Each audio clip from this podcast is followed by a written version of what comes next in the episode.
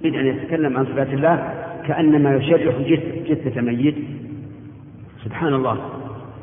الناس قبل أن يدخلوا في هذا الأمر تجده إذا ذكر الله شعر جلده من هيبة الله وعظمه. لكن إذا جعل يفصل في هذه الأمور قسى قلبه وزالت هيبة الله من قلبه وعظمه. وصار الرب عز وجل كأنه جسد يجزء والعياذ بالله. فإياك إياك احذر هذا. احذر هذا. فإنه مجرد. أن الإنسان إذا دخل في هذه المعمعة قسى قلبه ولم يخشع لعظمة الله وجلاله. العجائب الآن عندها في قلوبها ما هو أعظم من مثل من مثل هؤلاء الذين يتكلمون في هذه الأمة. الرب عز وجل يتكلم وكفى. كلامه حق. وتمت كلمة ربك صدقا وعدلا.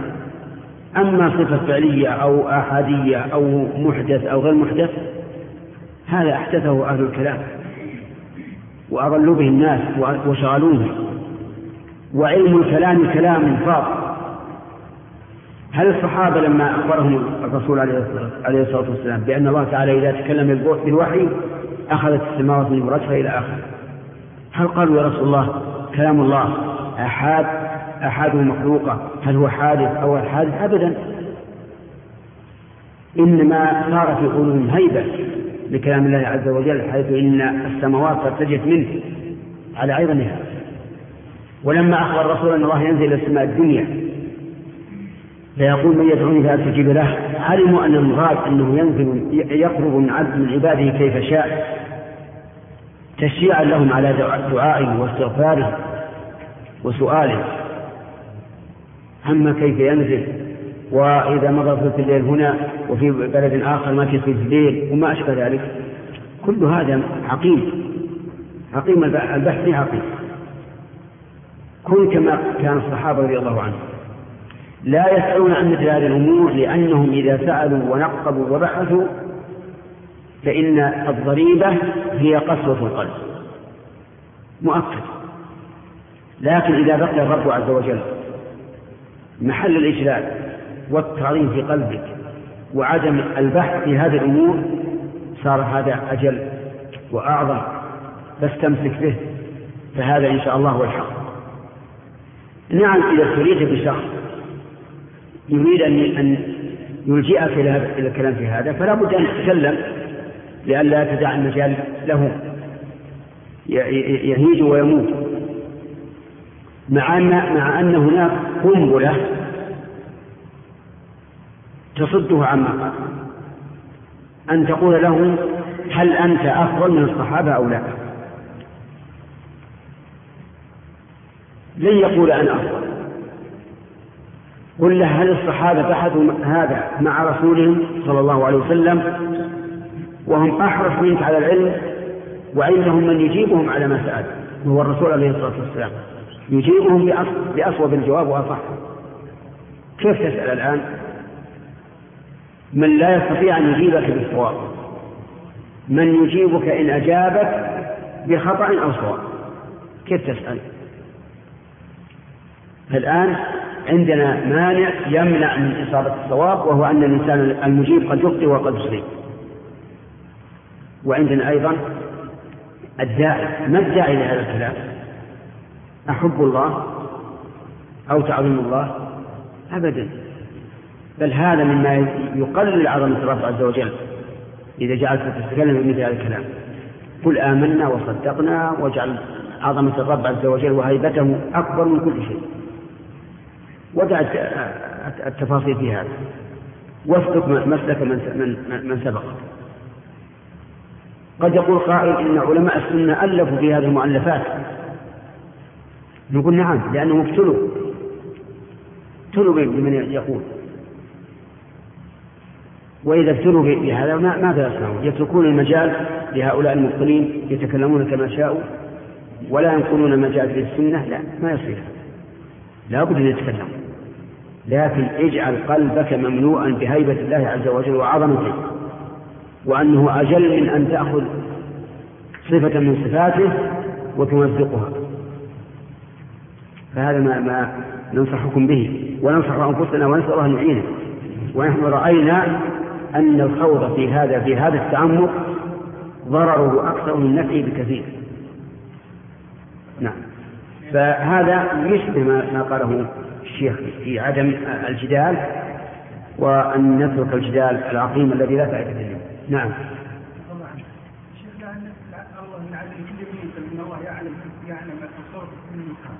ويعلم مصنوعاتهم في كل لحظة ويعلم من عنده في كل مكان ويسمع كلامهم ويفهم أعمالهم كيف يتصورون الكلام هذا؟ يردون على على رب العزة والجلال بالتصوير هذا؟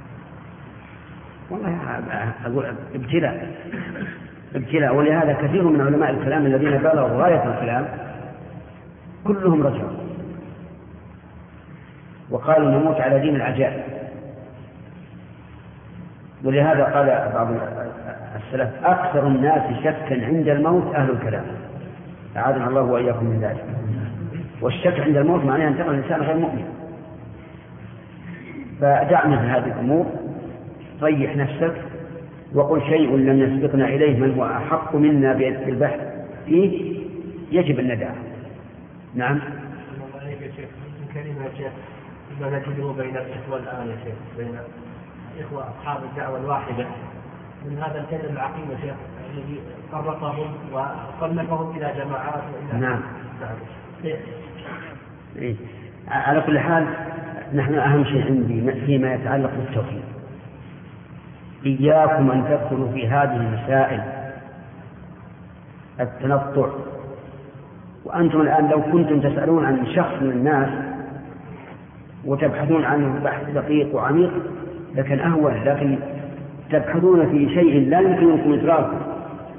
لا تدركه الأبصار ويدرك الأبصار. العقول كذلك. دعوا هذا. لأن في ظني أنه سيؤول بكم الأمر إلى أحد أمرين لا, لا, لا, لا ثالث له. إما إلى التمثيل وإما إلى التعطيل. ولا بد. إما إلى التمثيل وتصورون أن الله تعالى مثل أي جسد كان وإما إلى التعطيل. شوف إذا أدى بنا هذا إلى إلى أن نمثل الله خلاص اتركوه قل كل شيء ورد في الصفات فهو مجال فتهلك. لكن إذا بقيتم قال الله عن نفسه كذا فنحن نقول كما قال.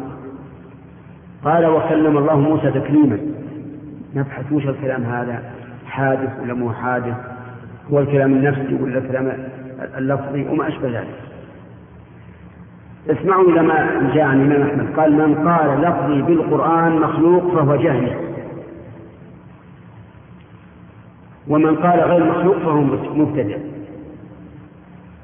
وهذا يعني لا تتكلموا بهذا. لأنك لا تخرج لا تخرج عن مفسدة. إما جهل وإما مبتدع. وإن كان في هذا التفصيل لما ابتلى المسلمون بهذا قال من قال من قال لفظي بالقرآن مخلوق يريد القرآن. يعني يريد الملفوظ به فهو جهل. ومن أراد لفظي بالقرآن أي تلفظي بالقرآن مخلوق فهذا صحيح. لأن الإنسان بحركاته وسكناته وصوته وجهله وسره مخلوق الله عز وجل. لكن مع ذلك ما, ما لنا وللبحث في هذا. أنا أقول القرآن كلام الله غير مخلوق. وأقول أنا وما وصفاتي ونطقي وحركاتي كلها مخلوقة. وانتهينا نعم. نعم. نعم متعب طالب العلم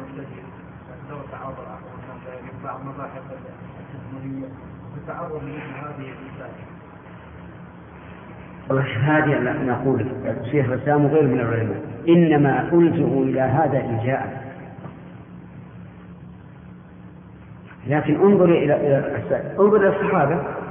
أليست الأحاديث التي فيها الخوض الآن والآيات التي فيها الخوض؟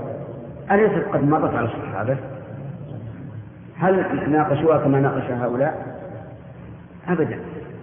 لكن الجئوا ماذا يصنعون إذا قال إذا قال أئمة الناس بالحق أو الباطل الحكم كذا وكذا؟ لا بد أن يتكلم. إيش؟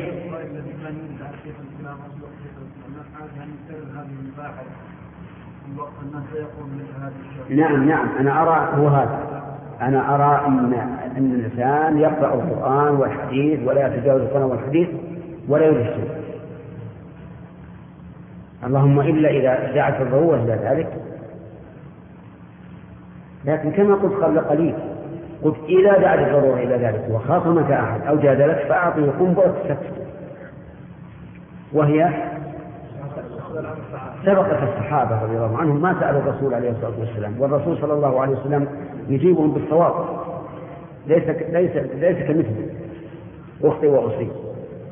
وهم أحرص منا وأشد منا حبا لله ورسوله ما كانوا يناقشون الرسول في هذه الأشياء بل كانوا يأخذون على التسليم والتصديق وينتهي الآن مثلا عذاب القبر عذاب القبر ثبت من عن الرسول أن الملكين يجلسان الرجل ويسألانه يجي واحد يقول كيف يجلسان؟ أليس اللبن اللبن على رأسه؟ كيف يجلس؟ هل قال الصحابة هكذا للرسول؟ وهم يعرفون أن الرجل يوضع عليه اللبن. إذا مات ما قالوا هذا الرسول فأنت لا تبحث بهذا. إذا كنت تريد السلامة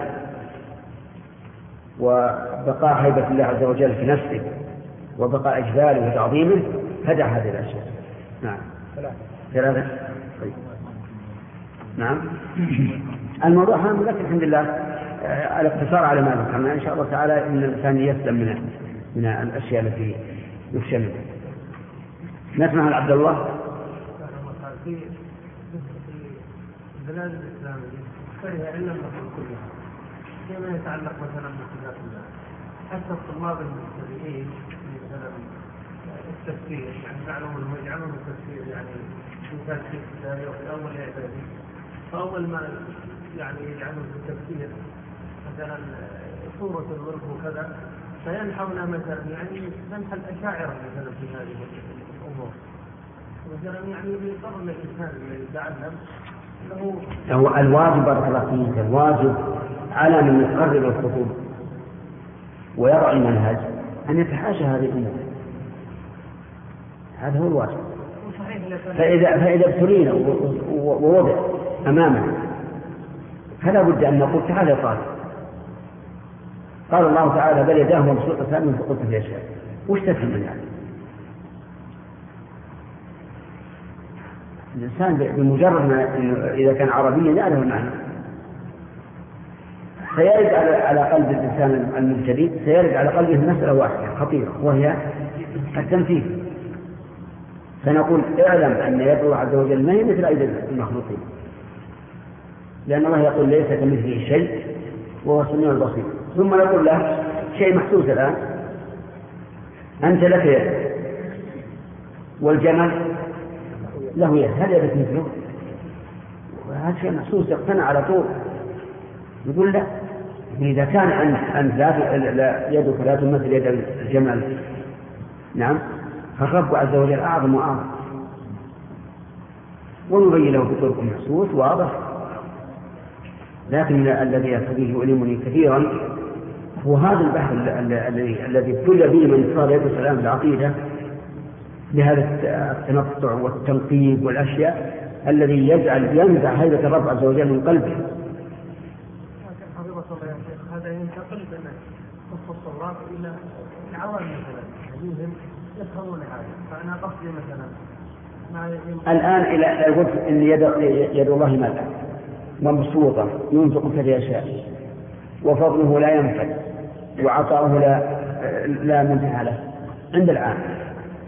وش يحصل فيه تعظيم ولا لا؟ يحصل تعظيم. لكن لو قلت وليس المراد باليد النعمة خلافا لمن قال ذلك واستدل بقول المتنبي وكم لظلام الليل عندك من يدك؟ نعم. وما أشبه ذلك. وش هو العوام هذا؟ ما في شك.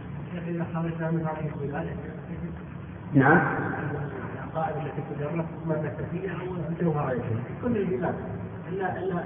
طيب هل هذا حق؟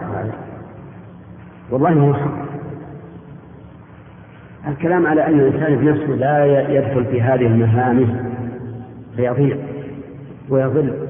أنا في ظني أن أن عجوزا تصلي في آه، خبائها في أو في قاع بيتها عندها من تعظيم الله أشد ممن يبحثون هذا البحث. وهذا شيء مشاهد مجرد. نسأل العوام إذا جاء ذكر الله عز وجل تجده يتأثر يقشعر جلده لكن إذا جاء الذي يقول كم أصابعه نعم. وشلون ينزل؟ هو السماء الدنيا ترتفع عند العرش كل العرش ينزل لها. نسأل الله العافية. أو إذا جاء الليل وفي بلد آخر الآن في الصباح شلون هذا؟ أعوذ بالله. اترك هذا الكلام هذا. قول بأنك الآن في ثلث الليل الله عز وجل بالنسبة لهذه المنطقة يعتبر نادما لقول الرسول عليه الصلاة والسلام حرك قلبك يا الله.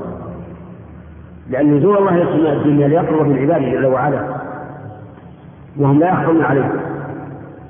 وقريب من ذلك حتى في أجل ثلث الليل لكن هذا زيادة للحث والتشجيع على اغتنام الفرصة في هذا الوقت نعم ها؟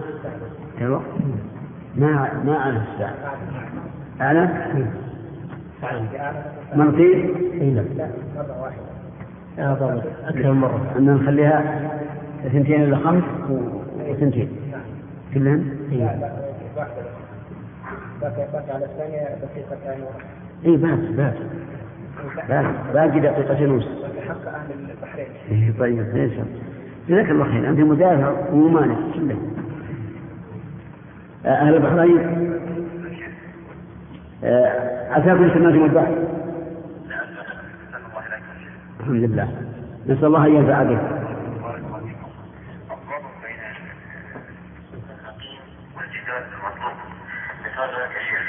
لو نعم. فهل هذا مطلوب أو عقيم؟ لا لا هذا عقيم. لا هذا مطلوب. هذا مطلوب. الأشاعرة والرافضة لا بد أن نبحرهم حجرا. نلقمهم أحجارا. لا تتفتت بالريق. عرفت؟ لا بد من جادك ولهذا قال الرسول الله عليه الصلاة والسلام لمعاذ بن جبل حين بعثه إلى اليمن قال إنك تأتي قوم أهل الكتاب لكن قصدنا في بلاد ليس فيها هؤلاء الطوائف. ما له داعي. يعني بعض الطلبة أن يسر في مثل هذه الأمور وتقول أستغفر الله وأتوب إليه. نعم. اسئلتكم كان كذلك يوجد اخوه يعني جدال بينهم عن علماء أو طلبه السنة والجماعه فريق يؤيد فريق معارض نعم. قال الشيخ تفضل تبارك الله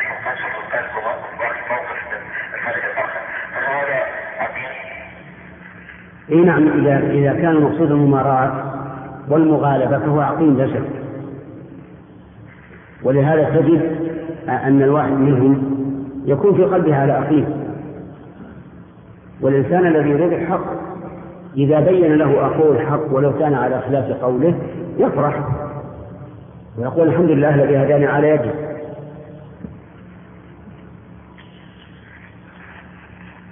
سيأتينا إن شاء الله في الليلة القادمة آه، التحزبية وما وما يتصل بها. نعم. الشيخ أبو عبد الله في كتابه حديث طالب العلم الخامس والستون لا طائفية ولا حزبية يعقد الولاء والبراء عليها. أهل الإسلام ليس لهم سمة سوى الإسلام والسلام. فيا طالب العلم بارك الله فيك وفي علمك. اطلب العلم واطلب العمل. وادع إلى الله تعالى على طريقة السلف. ولا تكن خراجا ولاجا في الجماعات فتخرج من الساعة إلى القوالب الضيقة. فالإسلام كل فالإسلام كله عندي كله بالرفع توكيد. فالإسلام كله لك جادة ومنهجا والمسلمون جميعهم هم الجماعة وإن يد الله مع الجماعة فلا طائفية ولا حزبية في الإسلام. وأعيذك بالله أن تتصدع فتكون مهابا بين الفرق والطوائف والمذاهب الباطلة والأحزاب الغالية. تعقد تعقد سلطان الولاء والبراء عليها فكن طالب علم عن الجادة تقفو الأثر وتتبع السنن تدعو إلى الله على بصيرة عارفا بأهل الفضل فضلهم وسابقتهم. وإن الحزبية ذات المسارات والقوالب المستحدثة التي لم يعهدها السلف من أعظم العوائق عن العلم من أعظم العوائق عن العلم والتفريق عن الجماعة فكم أوهنت حب الاتحاد الإسلامي وغشيت المسلمين بسببها الغواشي؟ فاحذر رحمك الله أحزابا وطوائف طاف طائفها ونجم بالشر ناجمها فما هي إلا كالميازيب تجمع الماء كدرا وتفرقه هدرا. إلا من رحم إلا من رحمه ربك. فصار على مثل ما كان عليه النبي صلى الله عليه وسلم وأصحابه رضي الله عنهم. قال ابن القيم قال ابن القيم رحمه الله تعالى عند علامة أهل العبودية. العلامة الثانية قوله ولم ينس ولم ينسبوا إلى اسم أي لم يشتهروا باسم يعرفون به عند الناس من الأسماء التي صارت أعلاما لأهل الطريق. وأيضا فإنهم لم يتقيدوا بعمل واحد يجري عليه يجري عليهم اسمه فيعرفون دون غيره من الأعمال فإن هذا آفة في العبودية وهي عبودية مقيدة. وأما العبودية المطلقة فلا فلا يعرف صاحبها باسم معين من معاني أسمائها فإنه مجيب لداعيها على اختلاف أنواعها. فله مع كل أهل عبودية نصيب يضرب معهم بسهم فلا يتقيد برسم ولا إشارة ولا اسم ولا بزي ولا طريق وضعي اصطلاحي بل إن سئل عن شيخه قال الرسول وعن طريقه قال الاتباع وعن خرقته قال لباس التقوى وعن مذهب وعن وعن مذهبه قال تحكيم السنة وعن مقصده وعن مقصد وعن مقصده ومطلبه قال يريدون وجهه وعن رباطه وعن خان وعن رباطه وعن خانكاه قال في بيوت أذن الله أن ترفع ويذكر فيها اسمه. يسبح له في والآصال رجال لا تلهيهم تجارة ولا بيع عن ذكر الله وإقام الصلاة وإقام الصلاة وإيتاء الزكاة وعن نسبه قال أبي الإسلام لا أب لي سواه إذا استخوا بقيس أو تميم وعن مأكله ومشربه قال قال ما لك ولها معها حذاؤها وسقاؤها ترد الماء وترعى الشجر حتى تلقى ربها. وحسرتاه تقضى العمر وانصرمت ساعاته بين ذل العجز والكسل والقوم قد أخذوا درب النجاة وقد ساروا إلى المطلب الأعلى على مهل ثم قال قوله أولئك ذخائر الله حيث كانوا ذخائر الملك ما ذخائر الملك ما يخبأه ما يخ ذخائر الملك ما يخبأ عنده ويذخره لمهماته ولا يبذله لكل أحد وكذلك ذخيرة الرجل ما يذخره لحوائجه ومهماته. وهؤلاء لما كانوا مستورين عن الناس بأسبابهم غير مشار إليهم ولا متميزين برسم دون الناس ولا منتسبين إلى في طريق أو مذهب أو مذهب أو شيخ أو زي. كانوا بمنزلة الذخائر كانوا بمنزلة الذخائر المخبوءة. وهؤلاء أبعد الخلق عن الآفات. فإن الآفات كلها تحت الرسوم والتقيد بها ولزوم ولزوم الطرق الاصطلاحية والأوضاع المتداولة الحادثة. هذه هي التي قاطعت أكثر الخلق عن الله وهم لا يشعرون. والعجب أن أهلها هم المعروفون بالطلب والإرادة والسير إلى الله وهم إلا الواحد بعد الواحد المقطوعون عن الله بتلك الرسوم والقيود. وقد سئل بعض الأئمة عن السنة فقال ما لا اسم له سوى السنة. يعني أن أهل السنة ليس له ليس لهم ليس لهم اسم ينسبون إليه سواها. فمن الناس من يتقيد بلباس غيره أو بالجلوس في مكان لا يجلس لا يجلس فيه غيره أو مشية لا يمشي غير أو مشية لا يمشي غيرها أو بزي وهيئة لا يخرج عنهما أو عبادة معينة لا يتعبد بغيرها وإن كانت أعلى منها أو شيخ معين لا يلتفت إلى غيره وإن كان أقرب إلى الله ورسوله منه فهؤلاء كلهم محجوبون عن الظفر بالمطلوب الأعلى مصدودون عنه.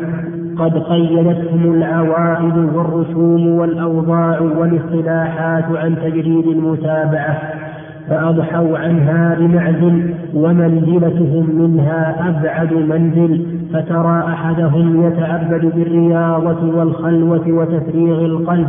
ويعد العلم قاطعا له عن الطريق فإذا ذكر له الموالاة بالله والمعاداة فيه والأمر بالمعروف والنهي عن المنكر عد ذلك فضولا وشرا وإذا رأوا بينهم من يقوم بذلك أخرجوه من بينهم وعدوه غير وعدوه غيرا عليهم فهؤلاء أبعد الناس عن الله وإن كانوا أكثر إشارة. والله أعلم.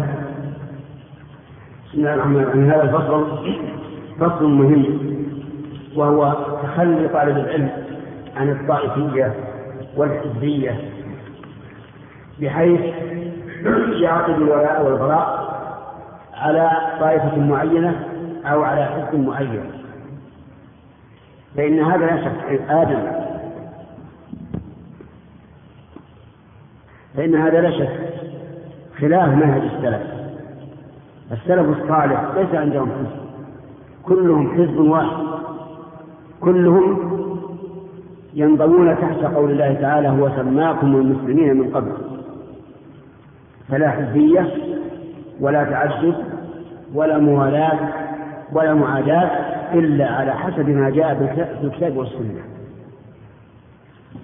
فمن الناس مثلا من يتحزب إلى طائفة معين يقرر يقرر منهج منهجها ويستدل عليه بالأدلة التي قد تكون دليلا عليه وقد تكون دليلا له ويحامي دونها ويضلل من سواها حتى وإن كانوا أقرب إلى الحق منها يضلل ويأخذ بمبدأ من ليس معي فهو علي وهذا مبدأ خبيث أي أن بعض الناس يقول إذا لم تكن معي فأنت علي من قال هذا هناك وسط بين أن يكون لك أو عليك. وإذا كان عليك بالحق فليكن عليك وهو في الحقيقة معك. لأن النبي صلى الله عليه وسلم قال انصر أخاك ظالما أو مظلوما. ونصر الظالم أن تمنعه من الظلم. فلا أهمية في الإسلام. ولذلك لما ظهرت الأحزاب في المسلمين تنوعت الطرق. وتفرقت الأمة. وصار بعضهم يضلل بعضا. ويأكل لحم أخيه ميتا. فالواجب عدم ذلك. الآن مثلا يكون بعض الناس طالب علم عند شيخ من المشايخ. ينتصر لهذا الشيخ بالحق وبالباطل. ويعادي من سواه. ويضلله ويبدعه ويرى أنه أي, شيخه هو العالم المصلح. ومن سواه إما جاهل وإما مفسد وهذا غلط. هذا غلط كبير. خذ الحق من أي إنسان. وإذا استروحت نفسك إلى شخص من الناس فالزم مجلسه. لكن لا يعني ذلك أن تكون معه على الحق والباطل وأن تضلل من سواه أو تزدريه أو ما أشبه ذلك فإن هذا غلط. يقول الشيخ أهل الإسلام ليس لهم سنة سمة سوى الإسلام والسلام. صحيح هو سماكم إيش؟ المسلمين من قبل كلنا مسلمون. فهذه سمة المسلم وعلامته أن يكون مسلما لله مستسلما له قائما بأمره تابعا لرسوله. هذا هو سنة المسلم. فيا طالب العلم بارك الله فيك وفي علمك اطلب العلم واطلب العمل. لا تكن مثل بعض الناس ليس إلا كتبا مجموعة يحفظ كثيرا. ويفهم كثيرا لكنه يعمل قليلا. فهذا لا ينتج. كن طالبا للعلم عاملا به داعيا إلى الحق. ثلاث أشياء صدق الطلب. والثاني العمل. والثالث الدعوة.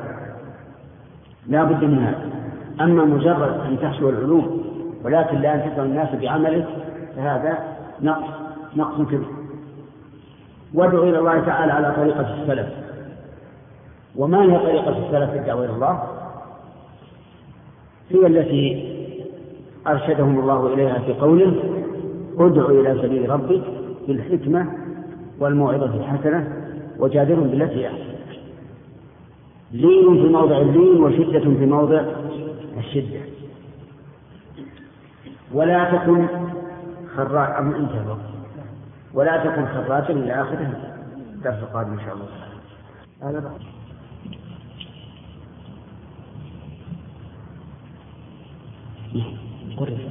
شرح. نعم. كتاب نقط العروس. أحد عرف بها ولا ها؟ أحد عرف بها ولا نقط العروس ما طيب هذا الكتاب اسمه نقط العروس في تاريخ الخلفاء. لابن حجر نعم. في مصر لكن في هذا البحث أنا ما طلعت عليه لكني وجدت المعلومة. موجودة. نعم. طيب كيف؟ الله. بسم الله الرحمن الرحيم. نحن في خامس الستين أنه لا طائفية ولا حزبية يعقد الولاء والبراء عليه. وتكلمنا على أن الأمة الإسلامية يجب أن تكون أمة واحدة. وإن اختلفت آراؤها واختلف علمها فإنه يجب أن لا تختلف القلوب. وبينا أن الحزبية يعني تفريق الأمة وتمزيقها ولذلك لما تحزبت الأمة اشتغلت بقتل بعضها بعضا. وصاروا يقاتلون المسلمين ولا يقاتلون الكفار. منذ منذ زمن بعيد. وقد أورد بعض الإخوة إشكالا وقال هل هذا يعني أننا ندع التحزب حتى ضد الكفار؟ والجواب لا. الكفار ليسوا من حزبنا. الكفار حزب حزب الشيطان. أولئك حزب الشيطان على أن حزب الشيطان هم الخاسرون.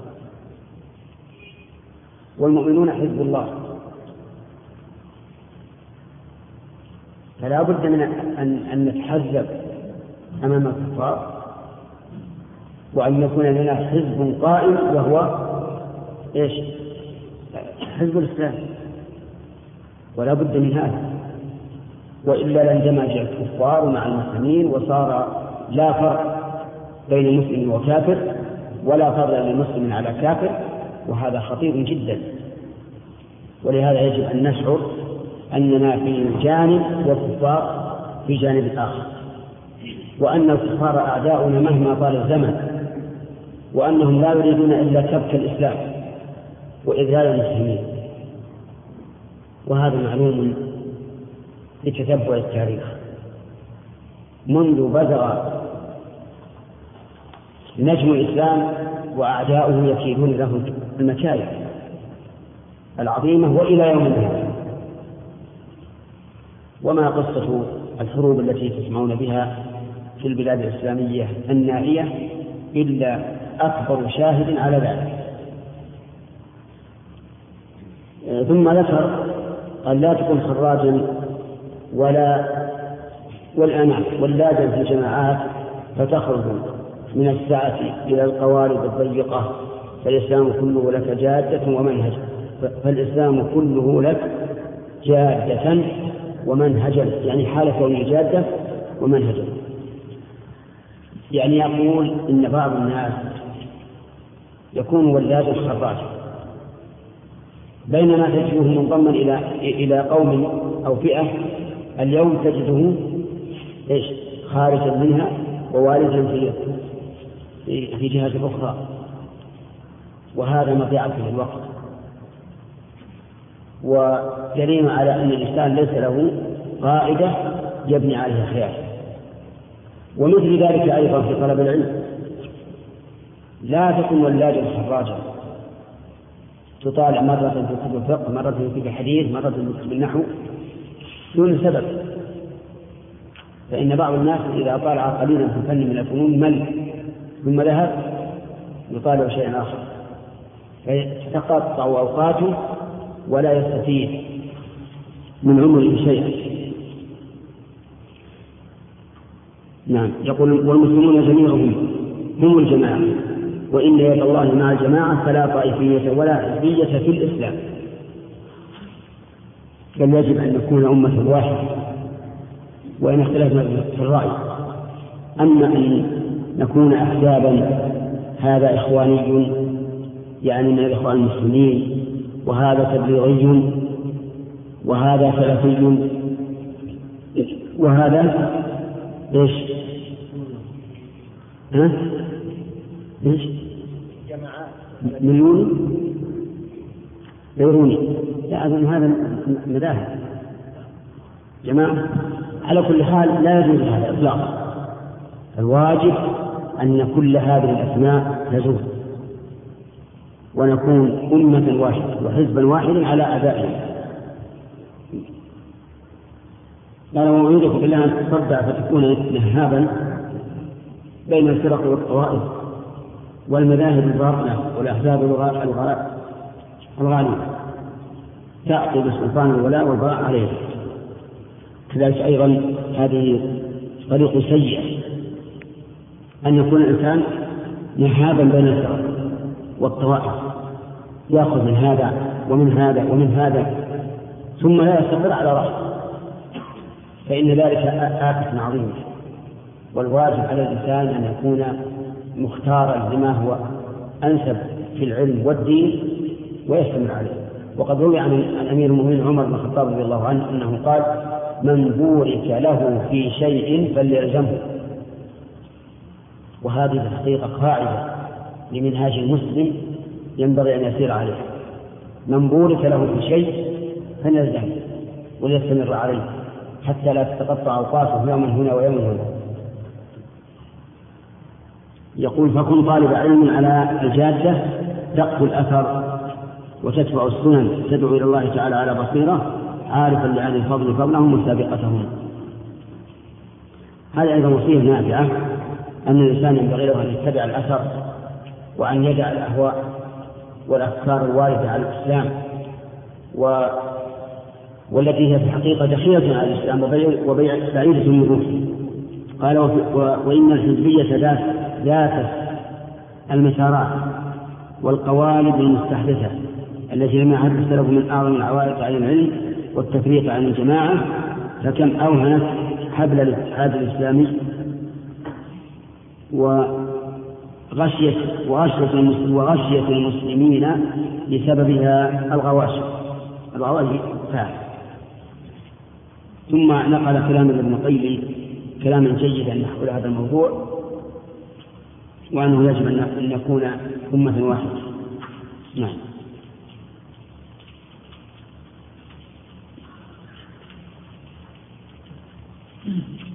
كلام القيم لا بأس. قال بسم الله الرحمن الرحيم الحمد لله رب العالمين وصلى الله وسلم على عبده ورسوله نبينا محمد وعلى آله وصحبه أجمعين. قال الشيخ قال الشيخ أبو عبد الله بكر بن عبد الله أبو زيد في كتابه حجج طالب العلم. ناقلا. ناقلا عن ابن القيم رحمه الله تعالى في كتابه عن كتابه مدارج السالكين. قال ابن القيم رحمه الله تعالى عند علامة أهل العبودية. العلامة الثانية قوله ولم ينسبوا ولم ينسبوا إلى أي لم يشتهروا باسم يعرفون به عند الناس من الأسماء التي صارت أعلاما لأهل الطريق. وأيضا فإنهم لم يتقيدوا بعمل واحد يجري عليهم اسمه فيعرفون به دون غيره من الأعمال. فإن هذا آفة آفة في العبودية وهي عبودية مقيدة. وأما العبودية المطلقة فلا يعرف صاحبها باسم معين من معاني أسمائها فإنه مجيب. هذا هذا هو الصحيح. العبودية المطلقة أن يعبد الإنسان ربه على حسب ما تقتضيه الشريعة. مرة من المصلين ومرة من الصائمين ومرة من المجاهدين ومرة من المتصدقين حسب ما تقتضيه المصلحة ولهذا تجد النبي عليه الصلاة والسلام هكذا حاله. لا تكاد تراه صائما إلا وجدته صائما ولا مفطرا إلا وجدته مفطرا ولا قائما إلا وجدته قائما ولا نائما إلا وجدته نائما. يتبع المصلحة. أحيانا يترك الأشياء التي يحبها من أجل مصلحة الناس. فإياك أن تكون قاصرا على عبادة معينة بحيث لا تتزحزح عنها ولو كان غيرها أفضل منها تجد مثل بعض الأسباب يلزم المساجد ونعم البيوت مساجد الله عز وجل. لكنه لا يحدث نفسه يوم من الأيام أن يطلب العلم. وكذلك أيضا في طالب العلم يأخذ بالعلم ويحرص عليه ويدافع ويبحث لكن لا تكاد تجده يصلي في الليل ولا يصلي الضحى ولا يتعبد بالتسبيح أو التهليل أو التكبير. فيحصل نفسه على شيء واحد. والإنسان العابد هو الذي تتنقل به العبادة حسب ما تقتضيه المصلحة وحسب ما يكون أخشى الله تعالى وأعبد له وأعبد له. ولهذا سماها ابن القيم رحمه الله العبادة المقيدة والعبادة المطلقة. نعم. وأما العبودية المطلقة فلا يعرف صاحبها باسم معين من معاني أسمائها فإنه مجيب لداعيها على اختلاف أنواعها فله مع كل أهل عبودية نصيب يضرب معهم بسهم فلا يتقيد برسم ولا إشارة ولا اسم ولا بذكر ولا طريق وضعي اصطلاحي بل, بل إن سئل عن شيخه قال الرسول وعن طريقه قال الاتباع وعن خلقته قال لباس التقوى وعن مذهبه قال تحكيم السنة. وعن مقصده قال مطلبه قال يريدون وجهه وعن رباطه وعن وعن خالته قال في بيوتنا إلى الله أن ترفع ويذكر فيها اسمه يسبح له فيها بالغدو والآصال رجال لا تلهيهم تجارة ولا بذل عن ذكر الله وإقام الصلاة وإقام الصلاة وإيتاء الزكاة وعن نسبه قال أبي الإسلام لا أبا سواه إذا افتخروا بقيس أو تميم وعن مأكله ومشربه قال قال ما لك ولها؟ معها إناؤها وسقاؤها ترد الماء وترعى الشجر حتى تلقى ربها. وحسرتها هذا قاله النبي عليه الصلاة والسلام في خالة الإبل. لما سئل عن التقاطها غضب عليه الصلاة والسلام. وقال ما لك ولها؟ دعها فان معها سقاها وحذاءها تلد الماء وتأكل الشجر حتى يجدها ربها ابن القيم نقلها إلى هذا المعنى الجليل. يعني إن هؤلاء العباد الذين تفننوا بالعبادة وأخذوا من كل نوع منها بنصيب لو سئل من أين يجري على الكذب؟ من أين يأتي الكذب؟ يجيب بهذا.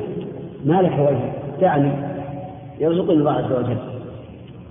لكنه رحمه الله أتى بلفظ الحديث معها حلاوة وسقاؤها تلد الماء وتأكل وترعى الشجر حتى تلقى ربها والحديث حتى يجدها ربها لكن ويريد بهذا أن هذا العابد الذي تتنوع عباداته حسب ما يكون أرضى لله عز وجل. يقول هكذا. حتى يلقى ربه عز وجل. نعم. نعم.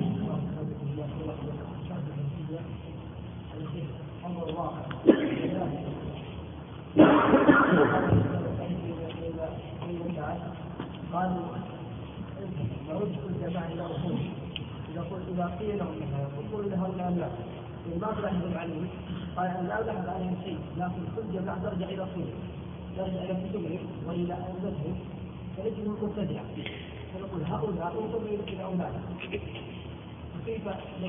نعم نرجع عليهم برأس سهل بقول الله تعالى وأن هذه أمتكم أمة واحدة وأنا ربكم فاتقون.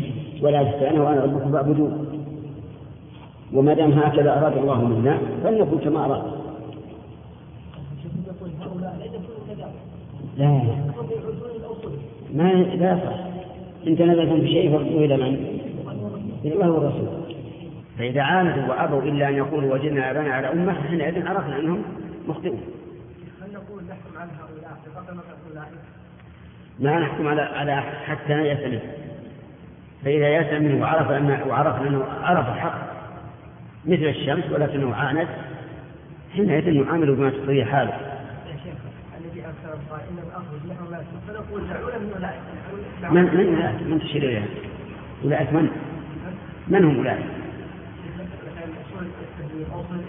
نعم. يقول نرد نقول لا لن نرد تنصيح نعم. نقول نحكم على اخواننا العلماء ما ما نرى عن البدع ولا نرى عن مسجد ولا شيء. نعم. ما نرى شيء فنقول دعونا لاولئك يعني نحكم على هؤلاء طيب. هذا من هذا من أسباب التعليم. ومن أسباب ذات التسبيح نعم يا زهراء. ليس الشيخ هذا شيخ تسبيح كلام يا شيخ. كلام الكلمات المجملة. الآن يا شيخ أي عمل جماعي جمعية أو مؤسسة أو هيئة يعني آه، ترمى بالحزبية. مع العلم يا شيخ يعني خصومها من الذين يدعون عليها الحزبية ليس عندهم أدلة حقيقة وليس عندهم بينة على ذلك. فتجد معارك يا شيخ بارية في اليمن على جمعية الحكمة وفي آه، الكويت على جمعية إحياء التراث وفي البحرين على جمعية التربية. وفي لبنان على جميع الإرشاد وهذه معارك مالية في كل البلاد. بين يعني أصحاب الدعوة الواحدة. هذا عمل منظم مرتب جمعية نفع الله بها شتى أنحاء الأرض. فخصوم هذه الجمعية شيخ يرمونها بماذا؟ بالحزبية مع العلم أنه ليس هناك بينة وليس هناك أدلة على وعلى كل حال الحزبية بين تجد أهل التحزب لا يريدون إلا أن يكون الإنسان مطابقا لما هم عليه مئة حتى إذا دخل معهم أحد وشاركهم في عمل من الأعمال ثم رأوا أن اتجاهه على خلاف اتجاههم نبذوه. لماذا؟ أما مثل الجمعيات الخيرية فهذه لا بأس بها ولا تعرف حزبية فكرية. فلا فلا تدخل في موضوع هذا لكن موضوعنا كان مثلا يتحزب تحزبا فكريا بمعنى أنه لو دخل معه إنسان يريد أن يساعده وهو يساعده ظاهرا ثم شم منه رائحة عدم آه، المطابقة لما هو عليه تماما نفر منه وعاداه وحذر منه. هذه مشكلة.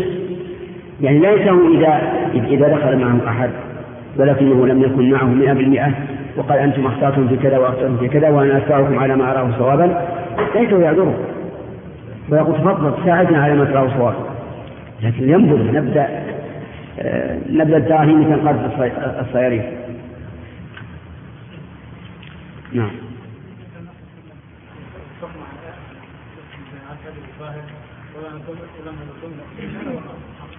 لكن يا شيخ نحن نعلم من انهم يستخدمون مبدأ الشيعة السخري اذا استطاعوا أن يدعوا عن أهل السنة والا على كل حال يعني هذه مسألة خارجة عن الموضوع. يعني لا نجعل المثل بين أهل السنة والرافضة هذا أمر معروف. عداهم منذ نشأوا وعداهم لأهل السنة واضح وهم إذا إذا سنحت لهم الفرصة تعلوا على أهل السنة. وإذا لم تسنحهم الفرصة ذلوا أمامهم لكن كما قلت تقي ولكن ليس هذا كلام ليس هذا موضع الكلام. موضوع كلامنا في أناس من أهل السنة بس كلهم ينتسبون للسنة ويقول نحن إخوة ومع ذلك يضلل بعضهم بعضا ويبدع بعضهم بعضا وينفر بعضهم بعض وهذا هو المشكلة. الجمعيات ليست من لا لا لا أرى من الجمعيات عبارة عن عمل منظم لكن الهدف والمنهج واحد. مع غيره. نعم. وحسرتاه تقضى العمر وانصرمت. ساعاته بين ذل العجل والكسل. والقوم قد أخذوا درب النجاة وقد ساروا إلى المطلب الأعلى على مهلي. ثم قال قوله أولئك ذخائر الله حيث كانوا. ذخائر الملك ما يخبأ عنده ويذكره ويذكره لمهماته ولا يبذله لكل أحد. وكذلك ذخيرة الرجل ما يذخره لحوائجه ومهماته. وهؤلاء لما كانوا مسؤولين عن الناس بأسبابهم غير مشار إليهم ولا متميزين برسم دون الناس ولا منتسبين إلى اسم طريق أو مذهب شيخ أو مذهب أو شيخ أو زي كانوا بمنزلة الذخائر المخبوءة.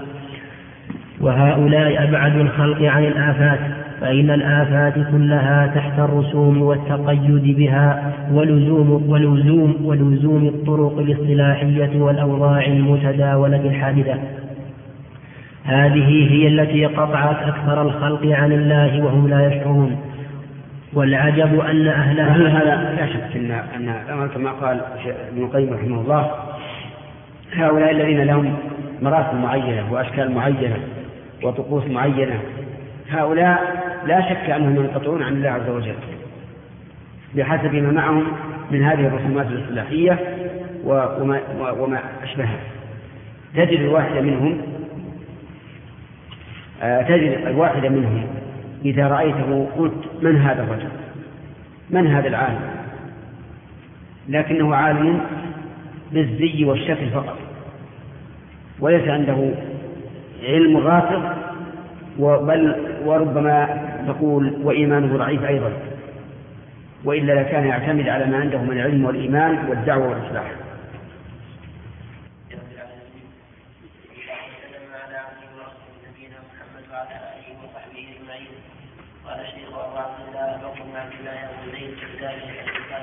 نقلا عن ابن القيم رحمه الله تعالى. والعجب أن أهلها هم المعروف. نعم. كم 87 نعم. والعجب أن أهلها هم والعجب أن أهلها هم المعروفون بالطلب والإرادة والسير إلى الله وهم إلا الواحد بعد الواحد المقطوعون عن الله بتلك الرسوم والقيود. وقد سئل بعض الأئمة عن السنة فقال ما لزم نعم. العجب يعني أن الإنسان يستغرب أن يكون هؤلاء الذين أخذوا العلم بالرسوم والاصطلاحات الحادثة هم المعروفون بالطلب والإرادة. لأنهم يغرون الناس بلباسهم وهيئاتهم ونبرات كلامهم وغير ذلك لكن يقول ولكنهم وهم وهم إلا الواحد بعد الواحد المقطوعون عن المقطوعون عن الله بتلك الرسوم والقلوب ومعلوم أن هذه بلية عظيمة أن يقطع الإنسان عن الرب عز وجل ويكون بين الناس مغرورا ومغترا به. وأهم شيء للإنسان أن يكون وجيها عند الله عز وجل. هذا أهم شيء. وأنت إذا كنت وجيها عند الله فستكون وجيها عند الخلق. أصلح ما بينك وبين الله يصلح الله ما بينك وبين الخلق. أما مراعاة الناس ومراعاة الناس فهذا غلط. عليك بالإخلاص النية وإن جئت على غير الأشكال التي يأتي بها بعض بعض الناس. في غير هذه البلاد تجد أن العلماء لهم لباس خاص. وأن العباد أيضا لهم حلية معينة. كل هذا من أجل الاغترار أو الغرور إلا من شاء الله مثل ما قال ابن القيم. الواحد بعد الواحد. فعليك أن تجمل باطنك. بتقوى الله عز وجل فإن لباس التقوى ذلك خير.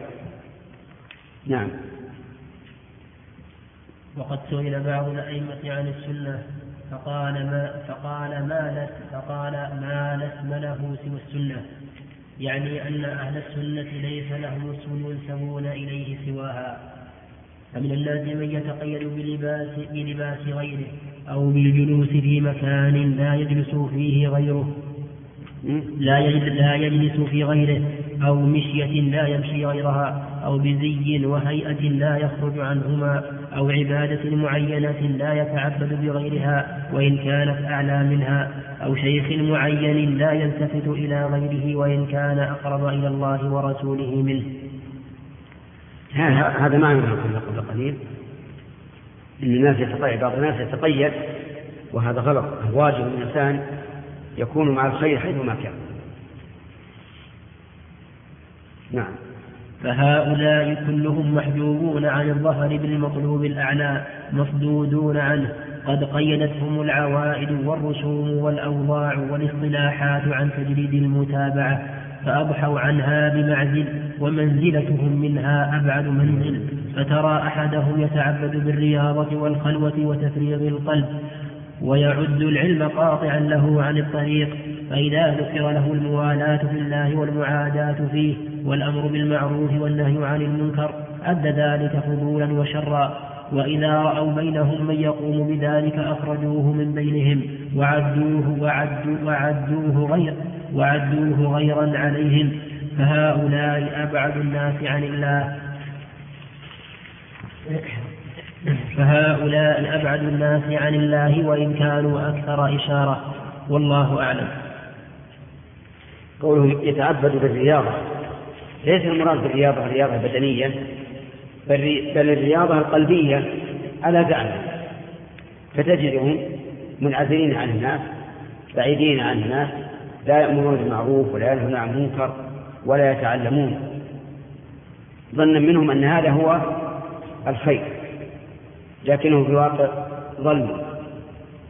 الخير أن تتبع الخير حيثما كان. فتارة في مجالس العلم وتارة في مصاف الجهاد وتارة في الحسبة وتارة في الصلاة وتارة في القرآن. حسب ما ترى أنه أنفع لعباد الله وأخشى لقلبه.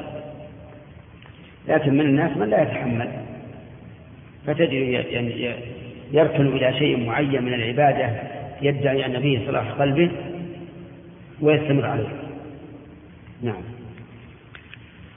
السادس والستون. نواقض هذه الحلية. يا أخي وقال الله وإياك العثرات. إن كنت قرأت مثلا من حلية طالب العلم وآدابه وعلمت بعضا من نواقضها فاعلم أن من فاعلم أن من أعظم خوارمها المفسدة لنظام عقدها. إفشاء السر. ونقل الكلام من قوم إلى آخرين والصلف واللسانة وكثرة المزاح والدخول في حديث بين اثنين والحقد والحسد وسوء الظن ومجالسة المبتدعة ونقل الخطى إلى المحارم. فاحذر هذه الآثام وأخواتها واقصر خطاك عن جميع المحرمات والمحارم. فإن فعلت و... فإن فعلت وإلا فاعلم أنك رقيق الديانة. خفيف لعاب مغتاب نمام فأنى لك أن تكون طالب علم يشار إليك بالبنان منعما بالعلم والعمل.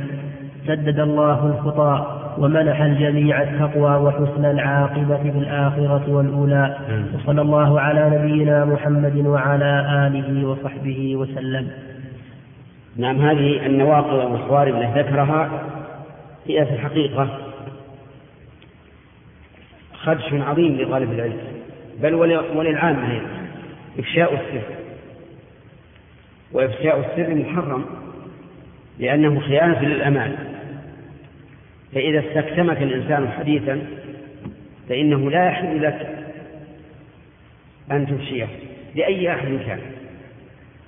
واحذر أن يخدعك أحد.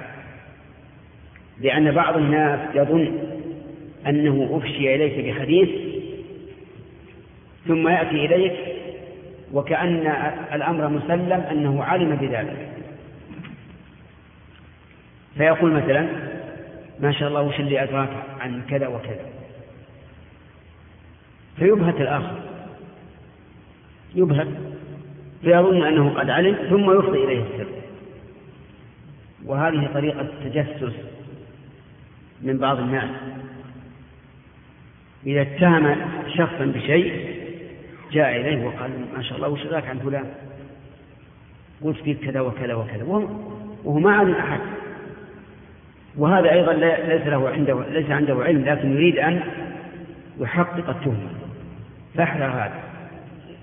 فما دمت قد استكتمت صاحبك فإذا جاء أحد يبغتك بمثل هذا الأسلوب فلا تخف قل أبدا. ما صار هذا. ونبرأ إلى الله منه. وتقصد منه أي من هذا الكلام الذي أنت قلت لأنه تجسس. قال العلماء وإذا حدثك الإنسان بحديث والتفت فقد استامنك فهو أمانة وسر فلا يجوز أن تفشيه حتى وإن لم يقل لا تخبر أحد لأن التفاته يعني أن أنه لا يريد أحدا إيش؟ يسمعه. فإذا أفشيته فهذا من إفشاء السر.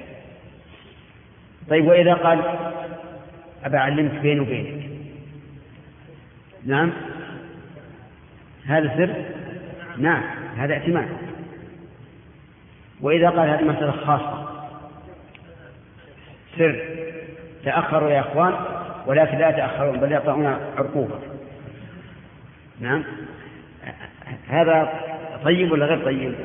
غير طيب. إن تأخر. تأخر في مسافة لا تسمع فيها القول.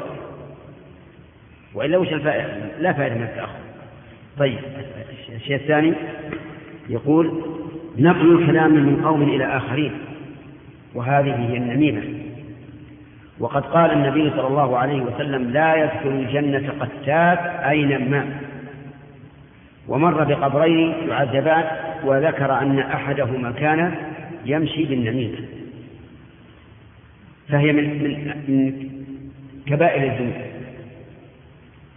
يأتي الشخص إلى آخر يقول قال فلان فيك كذا وكذا. لكن إذا كان المقصود بذلك النصيحة كيف النصيحة؟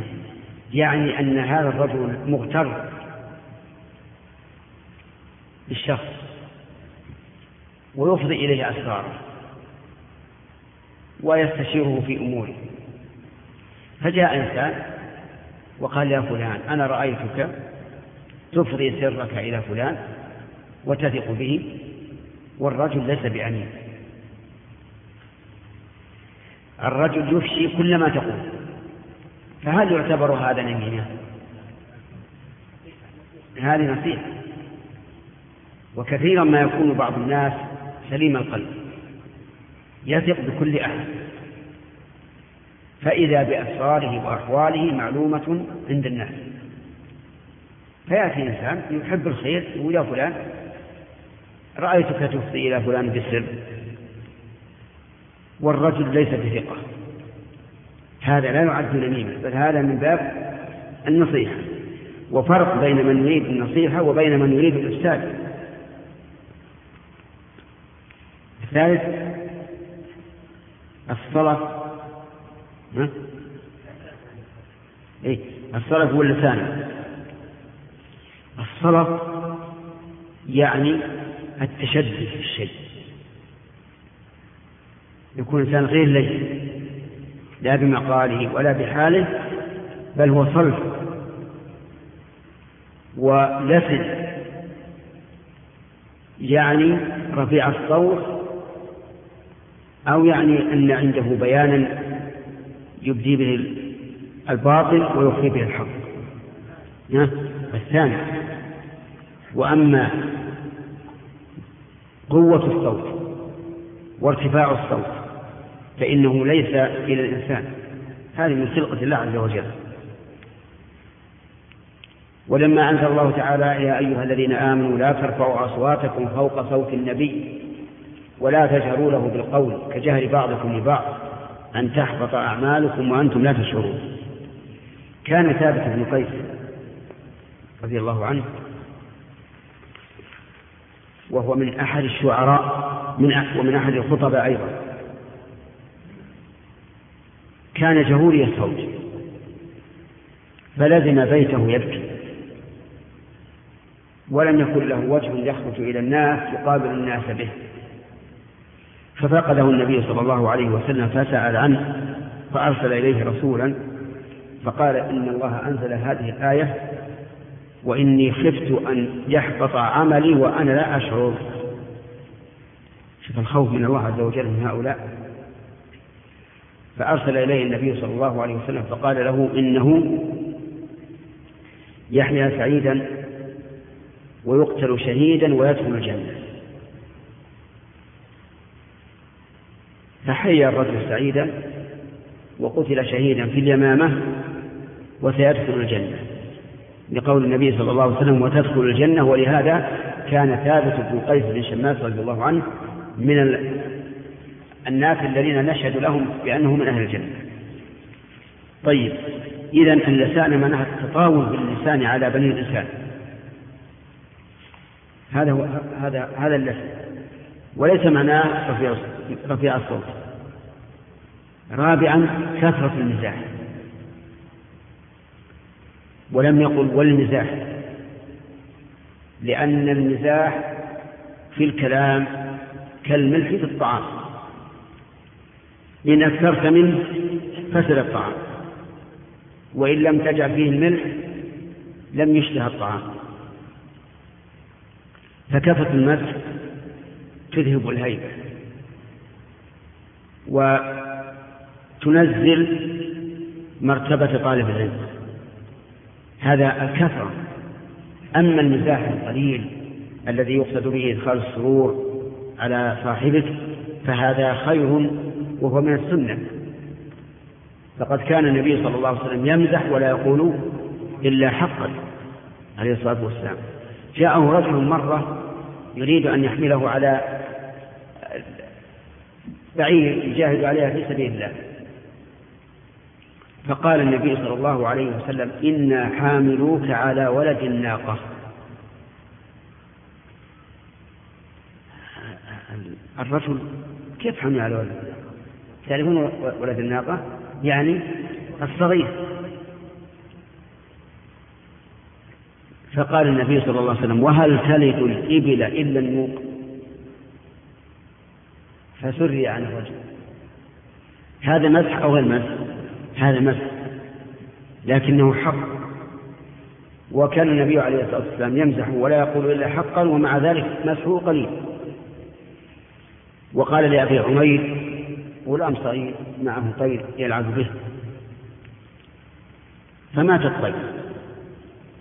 وتعرفون الصبي إذا مات طيره يحدث حزنا عظيما فدخل النبي صلى الله عليه وسلم ذات يوم فقال له يا أبا عمير ما فعل ابن غير يمزح عليه فمثل هذا المسح لا, لا بأس لأنه قليل وحق. أما ما يفعل بعض الناس كل كلمة فهو مسح فهذا كما أنه لا يليق بالرجل العاقل فضلا عن طالب العلم عن طالب العلم فإنه يجعل كل كلامه مزحا. حتى إن المخاطبين يقولون أنت صادق ولا تمزح لأنه يكثر المزاح ويأتي إن شاء الله البقية. الرحمن الرحيم. الحمد لله رب العالمين وصلى الله وسلم على عبده ورسوله نبينا محمد وعلى آله وصحبه أجمعين. قال الشيخ وهو عبد الله بكر بن عبد الله أبو زيد في كتابه حلية طالب العلم السادس والستون نواقض هذه الحلية. يا أخي وقال الله وإياك العثرات إن كنت قرأت مثلا من حلية طالب العلم وآدابه وعلمت بعضا من نواقضها فاعلم أن من أعظم فاعلم أن من أعظم خوارمها المفسدة المفسدة لنظام عقدها إفشاء السر ونقل الكلام المنظور إفشاء السر. فاعلم أن نعم. فاعلم أن من أعظم أن من أعظم خوارمها المفسدة لنظام عقدها إفشاء السر ونقل الكلام من أن. نعم. أعد. فاعلم أن من أعظم.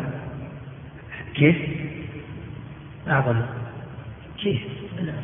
من أعظم خوارمها. طيب. تفضل. من أعظم خوارمها المفسدة لنظام عقدها إفشاء السر. أعد. نعم آه،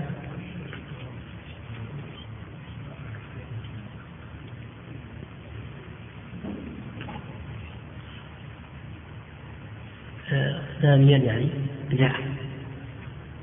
ترقيم هي ثلاثة. هذا المقصود.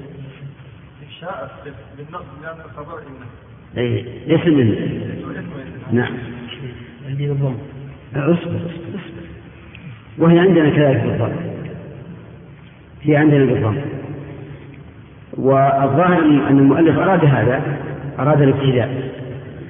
وعلى هذا يكون اسم إن محذوف. محذوف التقدير أن من آه من أعظم خوارمها المفسدة لنظام عقلها أمورا. يكون منها إفشاء السر. وتكون إفشاء السر خبر مبتدأ المحذوف يعني يتعين هذا وإلا كما ذكر الأخ حميد أن نجعل إفشاء إفشاء السر بالنص. اسم إن مؤخر. نعم. فاعلم أن من نوى فاعلم فاعلم أن من أعظم خوارمها المفسدة لنظام عقلها إفشاء السر ونقل الكلام من قوم إلى آخرين والصلف واللسانة وكثرة وكثرة المزاح. بالضم نعم. وكثرة المزاح والدخول في حديث بين اثنين والحقد والحقد. وقفنا على الدخول. يعني ومن من من خوارمها المفسدة نظام عرضها ونقول بسم الله الرحمن الرحيم. الدخول في حديث بين اثنين. فإن بعض الناس إذا رأى اثنين يتحدثان دخل بينهما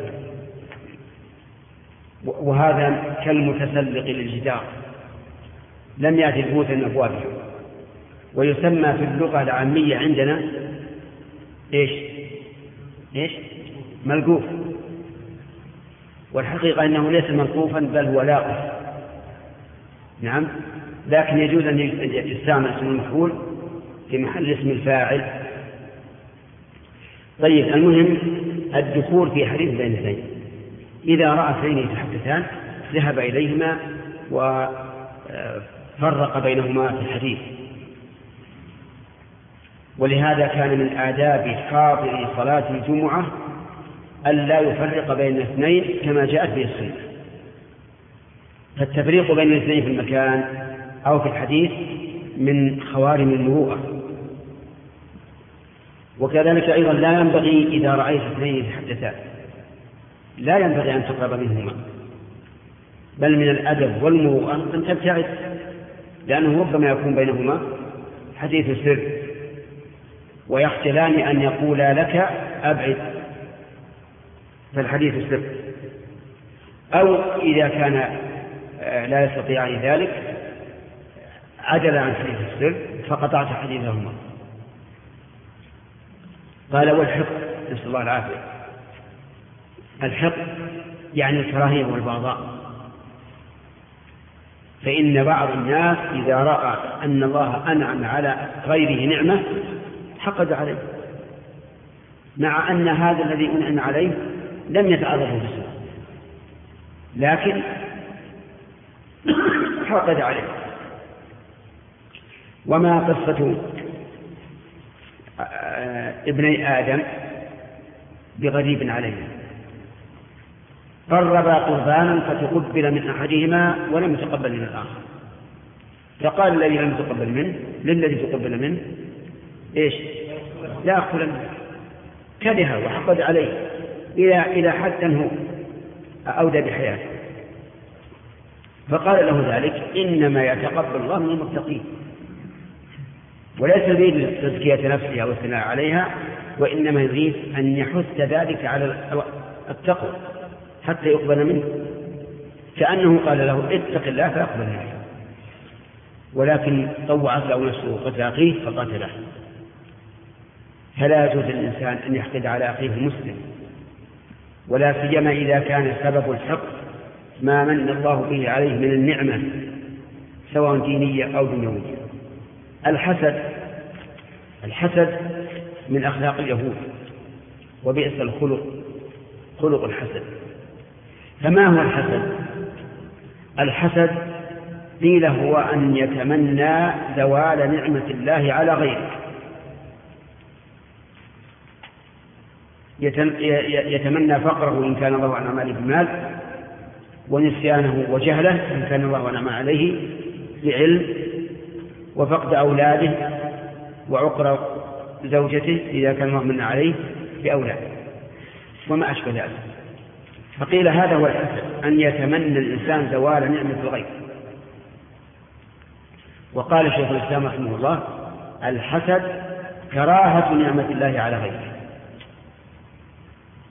يعني ما يتمنى زوالها لكن يكره أن الله أنعم على هذا الإنسان بهذه النعمة.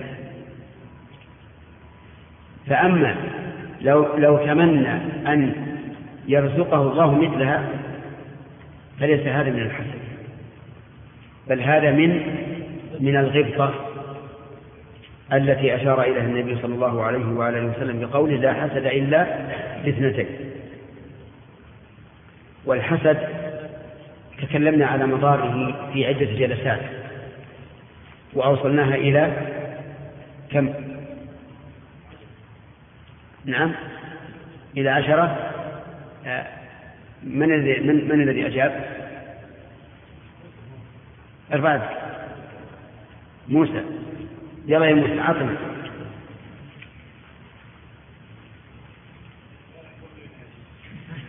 كيف؟ كيف؟ لا يحضرك إلا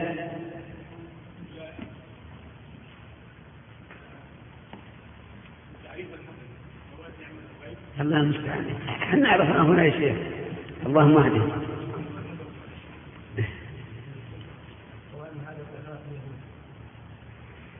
أولا أنه من كبائر الذنوب. قبل كل شيء. من كبائر الذنوب. التي لا تكفرها الصلاة ولا الصدقة ولا الصيام ولا غيرها بل لا بد فيها من توبة. هذه واحدة. الثاني إيش؟ أي نعم. أن أن في هذه العقوبة العظيمة أنه يروى عن النبي عليه الصلاة والسلام والحديث ضعيف أنه يأكل الحسنات كما تأكل النار الحطب. لا نقبل جوابه لأنه ليس معه الكتاب. نعم. يا جماعة أنه من أخلاق اليهود كما قال الأخ محمد الشرف وأي إنسان منا يرضى أن يتصف بصفة من صفات اليهود؟ طيب. سليم. لا ينفع يضره لو لو النعمه عن عن اللي هو هم لكن هذا الشر في نفسه. يعني أنه ينافي الأخوة الإيمانية. ينافي الأخوة الإيمانية لأنك تتمنى أن تزول نعمة الله على هذا العبد والمؤمن يحب لأخيه ما يحبه لنفسه. نعم. تمام أن فيه عدم الرضا بقضاء الله وقدره. لأنه لو رضي بذلك لقال هذا قضاء الله هو خير نعم. إيش؟ إيش؟ نعم. سبيل إيش؟ تعافى. إيه؟ كيف ذلك؟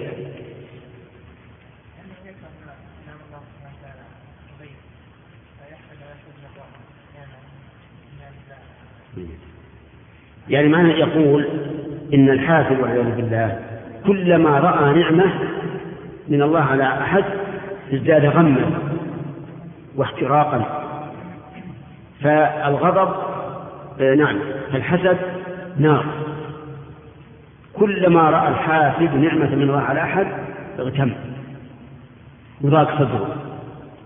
والعياذ بالله. طيب هذه خمسة. ستة. عبد الله. الله المستعان كيف ذلك؟ أنه بريد الكفر. كيف ذلك؟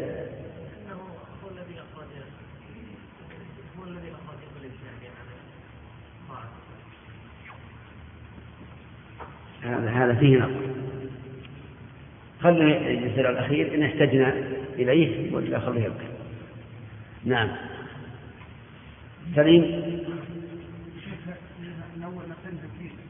أول مثلا أن حسد أن حسد آدم على يعني أن الحاسد متبع لخطوات الشيطان. وقد قال الله تعالى يا أيها الذين آمنوا لا تتبعوا. نعم خطوات الشيطان. نعم صحيح. هذه من أهم ما أنه يورث العداوة والبغضاء بين الناس. فهذا إيش؟ لا. طيب في في تاسعة؟ ها؟ لا سمي العداوة. في التاسعة أنه قد يؤدي إلى العدوان على الغير قد يؤدي إلى العدوان. فابن آدم قتل أخاه حسدا. فاعتدى عليه نعم آدم؟ يوجب قسوة القلب. كيف ذلك؟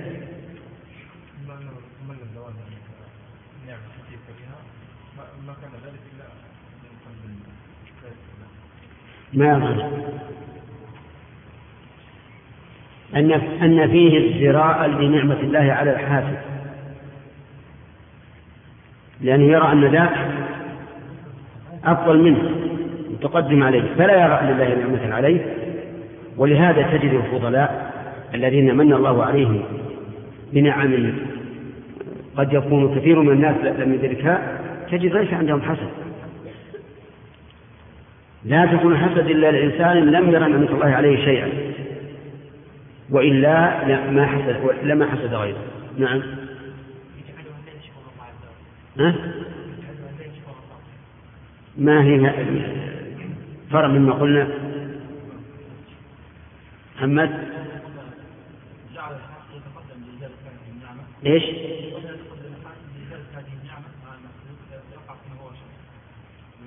ما مر عليه؟ العدوان. نعم. البعد عن الله. كيف ذلك؟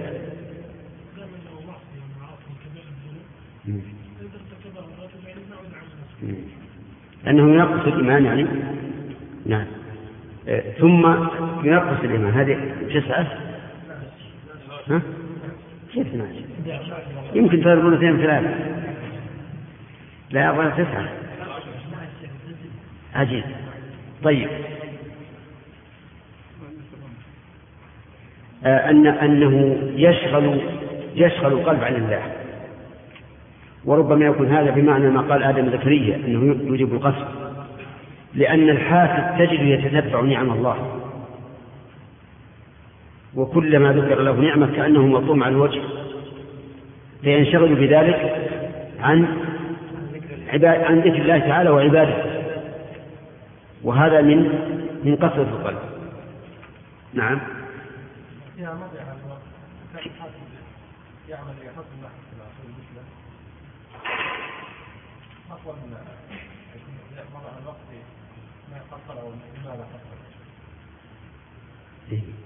يعني هذا قريب مما قلنا أن يشغل عن ذكر الله عز وجل قريب منه. نعم. إيش؟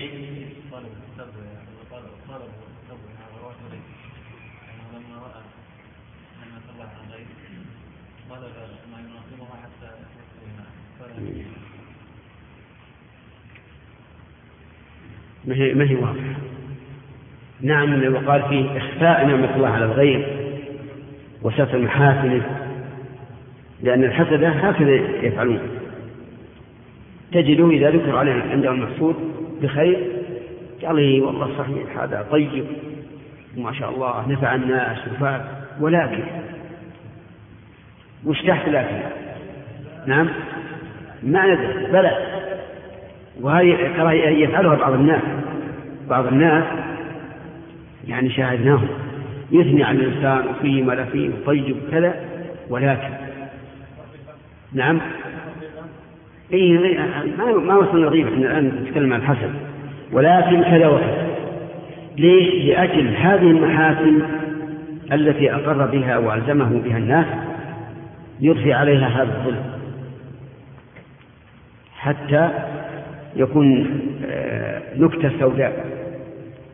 كالمعصية تكون في القلب. نكتفي بهذا القدر و... ومن عنده زيادة إن شاء الله في, في درس آخر. نعم. نهنئك يا موسى. أتى الله لك باثنتي عشر. ولكن احرص أن لا تضيع مرة ثانية. نعم. طيب. الحسد ولا سيما طالب العلم. يعني نحن قد نعذر الحسد الواقع بين أصحاب الدنيا. لكن لا نعذر في الحسد الواقع بين طلبة العلم. بل نقول كما وجه الله عز وجل أم يحسدون الناس على ما آتاهم الله من فضله؟ لا. فقد آتينا آل إبراهيم الكتاب والحكم ويقول عز وجل ولا تتمنوا ما فضل الله به بعضكم على بعض للرجال نصيب مما اكتسبوا وللنساء نصيب مما اكتسبن. بعدها واسأل الله من فضله اسأل الله من فضله.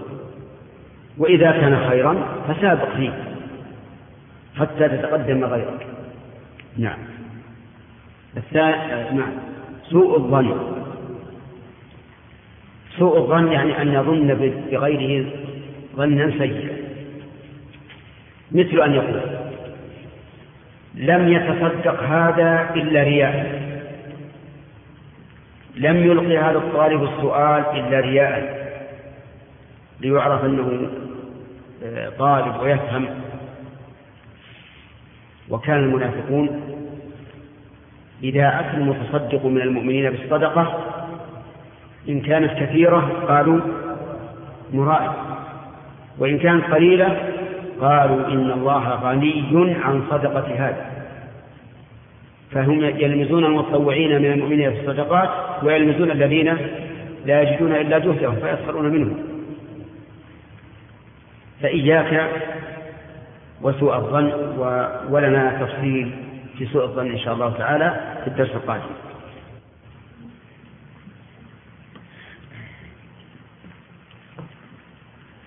نبدأ. بسم الله الرحمن الرحيم. الحمد لله رب العالمين وصلى الله وسلم على عبده ورسوله نبينا محمد وعلى آله وصحبه أجمعين.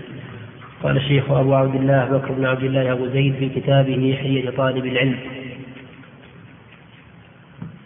السادس والستون نواقض هذه الحلية. يا أخي وقال الله وإياك العثرات. إن كنت قرأت مثلا من حلية طالب العلم وآدابه وعلمت بعضا من نواقضها فاعلم أن من أعظم خوارمها المفسدة لنظام عقلها. إفشاء السر ونقل الكلام من قوم من قوم إلى آخرين والصلف واللسانة وكثرة المزاح والدخول في حديث بين اثنين والحقد والحسد وسوء الظن ومجالسة المبتدعة ونقل الخطأ إلى المحارم. هذه من الخوارم ما سبق وانتهينا إلى قوله وسوء الظن. وقلنا إن سوء الظن معناه أن تظن بالإنسان ظنا سيئا. ولا فرق في هذا بين أن تظن ظنا سيئا بمعلمك أو بزميلك فإن الواجب إحسان الظن بمن ظاهره العدالة. أما من ظاهره غير العدالة فلا حرج أن يكون في نفسك سوء ظن به لكن مع ذلك عليك أن تتحقق. عليك أن تتحقق. حتى يزول ما في نفسك من هذا الوهم. لأن بعض الناس قد يسوء الظن بشخص ما بناء على وهم كاذب. لا حقيقة له. فالواجب إذا أساس الظن بشخص سواء من طلبة العلم أو غيرهم الواجب إذا أساس الظن أن تنظر هل هناك قرائن واضحة تسوغ لك سوء الظن؟ فلا بأس. وأما إذا كان مجرد أوهام فإنه لا يحل لك أن تسيء الظن بمسلم ظاهر ظاهر العدالة. قال الله تعالى يا أيها الذين آمنوا اجتنبوا كثيرا من الظن. ولم يقل كل الظن لأن بعض الظنون لها لها أصل ولها مبرر. إن بعض الظن إثم وليس كل الظن. فالظن الذي يحصل فيه العدوان على الغير هذا لا شك أنه إثم. والظن الذي لا مستند له هو أيضا إثم. وأما إذا كان له مستند فلا بأس أن تظن الظن السيء. طيب. ذكرنا أن المنافقين في عهد الرسول عليه الصلاة والسلام كانوا يسيئون الظن بالمؤمنين. إذا تصدق الغني بكثير قالوا هذا مرائي وإذا تصدق الفقير بقليل قالوا إن الله غني عن عن صاع هذا. فيلمزون المتطوعين من المؤمنين في الصدقات ويلمزون الذين لا يجدون إلا جهدهم.